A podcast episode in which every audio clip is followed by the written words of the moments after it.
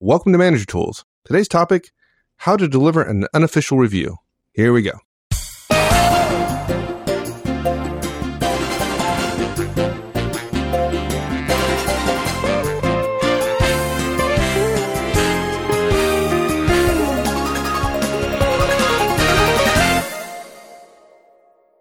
Well, I've told a story several times of my boss long time ago doing me a favor and literally giving me a review, a perfect review, by the way, and then setting it down and saying, okay, now let me tell you what I really think about you. Right. That was huge. And she, she learned something, I think that, she, or she knew something you and I learned a long time ago in our army days, right? I, I, I think you probably recall, right? Back in, in the day, one of the fears of our non-commissioned officers is they get some new lieutenant who come out who didn't understand reality that were mired in the way things ought to be or the way things should be and say, well, you're not perfect. Therefore you don't get a perfect efficiency report. And literally right. on a scale of 100, I think it was 125. If you gave somebody 120, which you would think would be pretty good, you killed their career. Yep. You exactly. killed it. Right. And so we learned a technique a long time ago about, you know, giving them somebody a, an official report and then following up with a unofficial report. Yep. And you hit the nail on the head in terms of the way things ought to be. I, I, and I hadn't, didn't have it in my mind about young people, but you're absolutely right. A young manager who says, well, it's an accurate report. Yeah, but it's not an effective report if you hammer somebody and it's true what you say, but no one else is doing that. And look, evaluations and candor, even though candor is to be appreciated and respected, evaluations and candor sometimes politically can't go together. And what we recommend is that you separate the candor from the politics. And we want, we want you to do both. And here's the way we're going to recommend you have an official conversation while also being able to have a candid one too. And folks, it should be pretty obvious. We'll take you through the details here. I think the mistake most managers are making is they're probably leaning on well, I'm just going to give them what amounts to an official review and I'm not going to be candid. Folks, you can be mm. candid. We don't recommend you be candid in a system that can't tolerate it. Three simple steps. It's not exactly actionable, but we want to make a case that to help everybody who's listening understand that evaluations are organizational documents and you have to treat them that way. They're not for the candidate. They're not for the individual. They're for the organization. And so there are two easy steps after that. You write the evaluation that the organization can use, but then you deliver our third point. You deliver verbally the evaluation the direct can use. Right. When you talk about evaluations being organizational documents and treating them as such, it might be useful to share a little bit history of how that developed and that might help people understand why they are organizational documents. Yeah, people are always surprised to hear that big organizations in the world that, first of all, didn't exist 200 years ago. Modern organizational life didn't exist 200 years ago, except in the militaries and the Catholic Church and a few other global religious organizations. And big organizations today learned about performance reviews from the militaries of the world. And the militaries needed them, needed evaluations because succession planning is a very heightened need. Both it's heightened in terms of the necessity for planning and also in terms of the risk of failure. And plus they had highly mobile workforces as a function of the fact that they were the militaries during peacetime were cadre, tend to have cadre uh, structural organizational choices, meaning they were a skeleton waiting, waiting new people in the event that their mission was to go to war. The militaries needed not only to know well in advance whom they were going to ask to step into any particular role. In addition, they had to be right because the wrong person in an important role had, of course, devastating, life threatening consequences. So the military said, everybody's going to fill out a form that the, your leadership can use to determine who's ready for what and also who needed seasoning and so on the entire start of evaluations, the early use of evaluation forms had little to do with providing feedback or guidance to the actual direct. That was supposed to have been done long before daily, weekly, monthly, and so on. And you know, we've said that. Our before. thought to that is duh, yeah. right? That's why when people say evaluations stink, no, no, uh, evaluations don't stink. Evaluations can be very helpful to the organization, but we have uh, managers who are afraid to be candid day to day, week to week, month to month, year to year, end up saying, I'll do it during the review. And then of course they lose the cojones to do it at the end of the year. And the point of this is simple. The evaluation you're writing, knowing that you have to deliver it to the direct, in fact, isn't designed to be delivered anywhere but up in the organizations. Now look, all organizations say they use reviews and very few actually do. The few who do usually only look at the top folks or, or folks who are in trouble in some way. And the rest are just filed. But the, the review you're writing is for the organization. Whether or not the organization uses it is something you, Mr. or Ms. Manager, probably can't control. What that means for us as managers is all actions taken relative to writing reviews must start with your audience. A highly politicized audience, I think we can probably agree. And their use of your work may be fitful, it may be incoherent, and you still have to check the box. You still have to do it. Okay. So that means leads us to our next point, which is you've got to write a, a review, an evaluation of your direct in a way that the organization can use it. You can't tell your directs all their faults in a review because nobody else is doing that. A la Mike's point about giving somebody a 120 on a 125 scale. Or giving somebody, for those of you who have been around as long as Mike had or were in the army in the 80s, a top block review. Long story. Okay. If you do what you think is right for a direct, but it's not within one standard deviation of what the organization is used to, the organization can't use that kind of divergence in its system. And what ends up happening is the individual is punished because the organization can't keep track of a hundred different systems. If you do that, you're screwing your directs. You also can't write it in a format that you think the organization ought to adopt. Now, look, there are some of you who will say, wait a minute, Mark's, Mark's suggesting that I not write in the way Manager Tools recommended years ago. I think it's been seven years ago that we recommended using the SumX or the SEER techniques for, for writing. Okay. But I promise you, your organization, there is no consideration given for different managers' styles or tone when reviews are gathered together. I promise you, SumX or SEER will work just fine. Okay. Most managers stink at writing reviews. Okay when the organization receives your, the review that you're sending it to your boss and on to HR or wherever, the organization is acting sort of in a group sense. There are simply too many reviews, too much data, too many cooks to be able to allow your own distinct individuality into the, the personnel reporting system.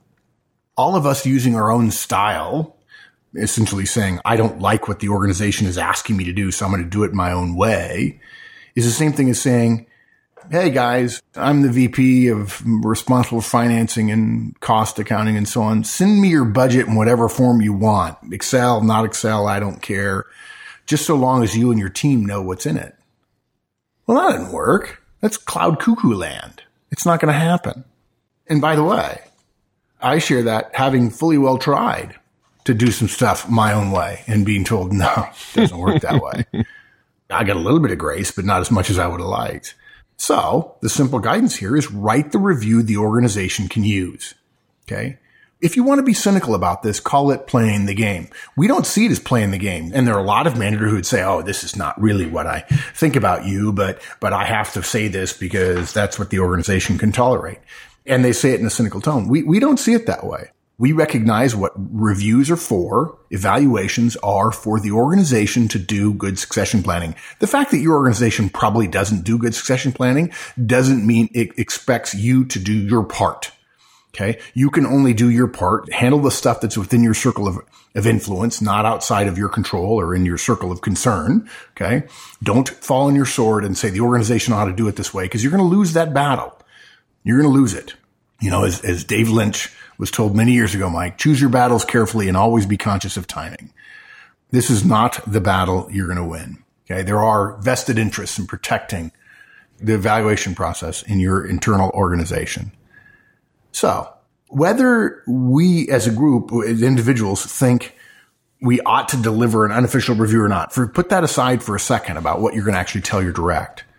Whether you do that or not, you damn well have to write an official review to check the box. Whatever else you do, do that and do it well.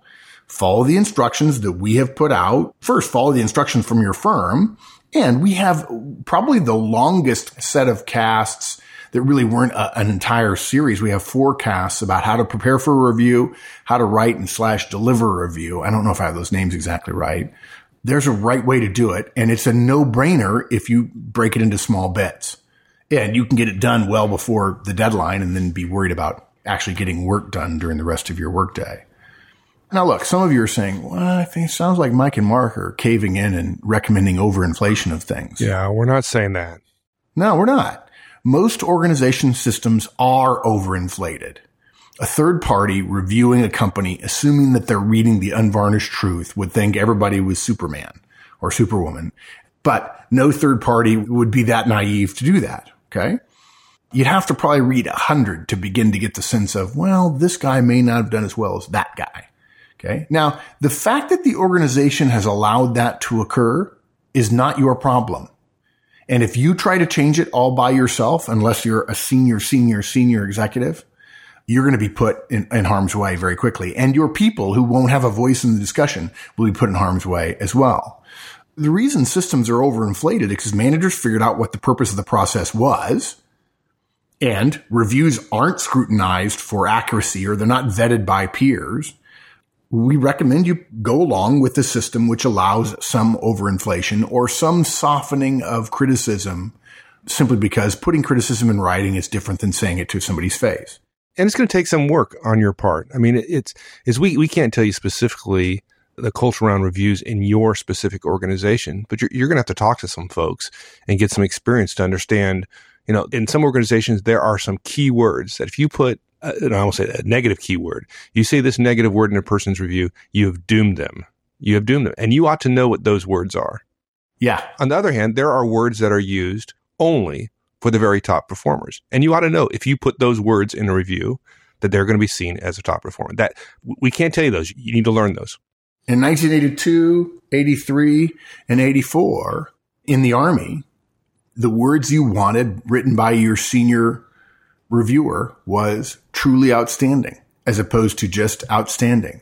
And there was truly outstanding and truly exceptional. There was an entire, you know, a, a little subculture of words and it mattered. And you couldn't have anything but a ones on the front. You couldn't have anything but top block on the back. And my job as a military recruiter, I interviewed thousands of military officers and got a sense of the subtleties of differences. Even when somebody had a top block, they didn't have the words truly outstanding. They weren't the best guy in the organization. And that was normal. And you could not be a young lieutenant or a captain and get away with saying, no, that's not accurate because it was accurate for what the organization needed.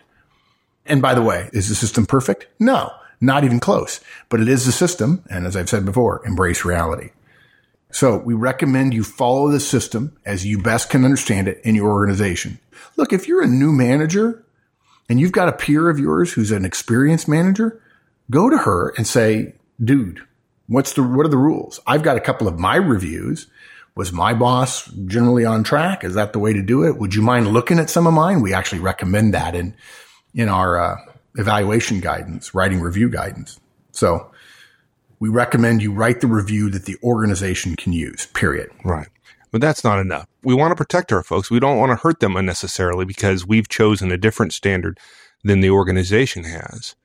We also have the responsibility to develop them. And so it's not simply enough to play the game and not deliver a performance review verbally to the individual that can help them develop and get better. That's our responsibility as their boss. Yeah. Once you're done with what the organization needs, it's time to ask a different question, which is what is my direct need from me? Okay. Now look, guys, we've spent years telling you that feedback, the word feedback was neither positive or negative. We say that because everybody hears feedback and due to its rareness, its paucity, they think negative. In this case, though, what else would go on the unofficial review other than problems and issues? Look, if somebody did something well, you certainly, certainly wouldn't leave that off of their review out of a sense of avoiding candor right? You'd put that in living color on their organizational review. But negatives are the things that are left off 90% of the time when it comes to what you'd like to say versus what you actually can say in a review. So we recommend you think, what would I want to hear from my boss if I were this direct, knowing what I know based on their performance? What can I tell this direct now that will be helpful or, or necessary that I couldn't necessarily put in the formal document? That's what you want to do. And as Mike said, his boss turned his over, right? There's different ways of doing it, but there's a simple way to think about this. And it's, it's easy. You think about this. You use the categorization we recommended for the organizational review. Look at objective data.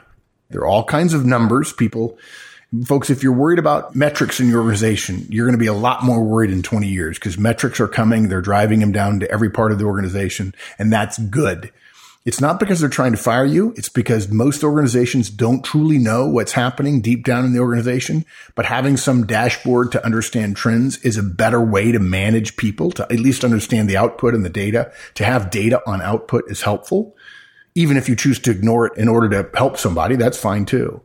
Uh, but not having the data when the data exists in some fashion is uh, management incompetence after a fashion. But you look at objective data, you look at critical incidents, unique things that happened over the course of the year. And you also look at behavioral observations.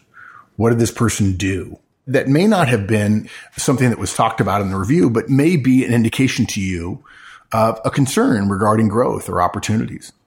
Make notes in all three categories. And by the way, this may be stuff that you already have as you were preparing to write the review, because these are the categories we recommend you look at in the review. And we recommend you look at email and all kinds of reports. And of course, if you've had a weekly one-on-ones, it would be easy, even easier. The data would be in there in your notes. But you look at all three and ask yourself, okay, what do I need to communicate that I couldn't put in the review? And some of you will say, well, I really can't even talk about that now because I didn't talk about it during the year. Okay, fine. That's possible. We know that's true. We wish you wouldn't. We wish you'd step up and say, I should have told you this months ago. And that's why I'm not putting it in your formal review, but I want you to know about it. Shame on me for not talking to you about it three months ago, but I'm not going to ding you on it in your review because I didn't tell you about it. I am going to tell you nonetheless that in June, I was disappointed in your performance here and here and here right? That's the beauty of the informal review. You can either put stuff on there that you'd rather the organization didn't know about because the politicization and overinflation in your organizational uh, system makes candor like that deadly. But it also gives you an opportunity to do the things that you should have done months ago. Now, if you should have done it in June and you don't use this, our recommendation here for an informal review at the end of delivering the content of the formal review, then my friend, the burden is all on you. You're the problem and not your direct. Now look, we'll help you with that, but don't kid yourself. If your direct made some mistakes in June and you didn't talk to her then, and you have an opportunity to deliver an informal review in December and you don't talk to her then, you better not come back next year. You better not hold that against her when your obligation is to help her get better as, as much as you possibly can. Mike, couple of examples? Yeah, that'd be great. Yeah. Uh, here's an example. I might say this. Let's say Mike worked for me. Heaven forbid. Mike's like, no, don't, don't do it. Please. Okay. No. Okay. Right. So I'd say this. Look, Mike, I did my best to minimize it on your review, but the loss of the client X account was devastating to you and to my entire team. You've got to have a great year next year or your name, even though it's not mentioned in your big review, but that was a significant thing that I chose to leave out because I felt it would be the kiss of death.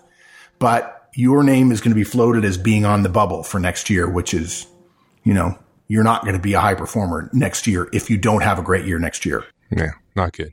Another example. Mike, you're our best team lead, head and shoulders above anyone else, right? And Mike, that's all you'll ever be unless you start behaving more like an executive and binding your tongue around other executives and recognizing that politics actually matter. Ouch.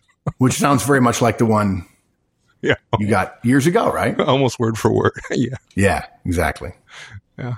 And by the way, folks, if you haven't heard this story before, it changed my professional life. The fact that yeah. somebody, that my boss didn't nail me on my review, yet shared it with me I'll tell you what, Louise Charles changed my life. Yeah. Good. And folks, last point about this. Whatever you do, even though it's informal, it doesn't mean it's not documented. Write down what you tell your direct. Okay. Make sure the direct knows you've written it down. Make sure he knows it's in your version of her or his personnel file. Make sure you review it in the year ahead. Don't blame the overinflation of your company's system for your inability to give candid professional development advice or encouragement, threats, fears, whatever to your directs. Cause it's not the system's problem. It's our problem as managers. And the unofficial review gives you a way to do it. Someday, look, guys, every organization in the world will be populated with candid managers and they'll be using the one page manager tool evaluation form and it'll be handwritten to save everybody the hassle.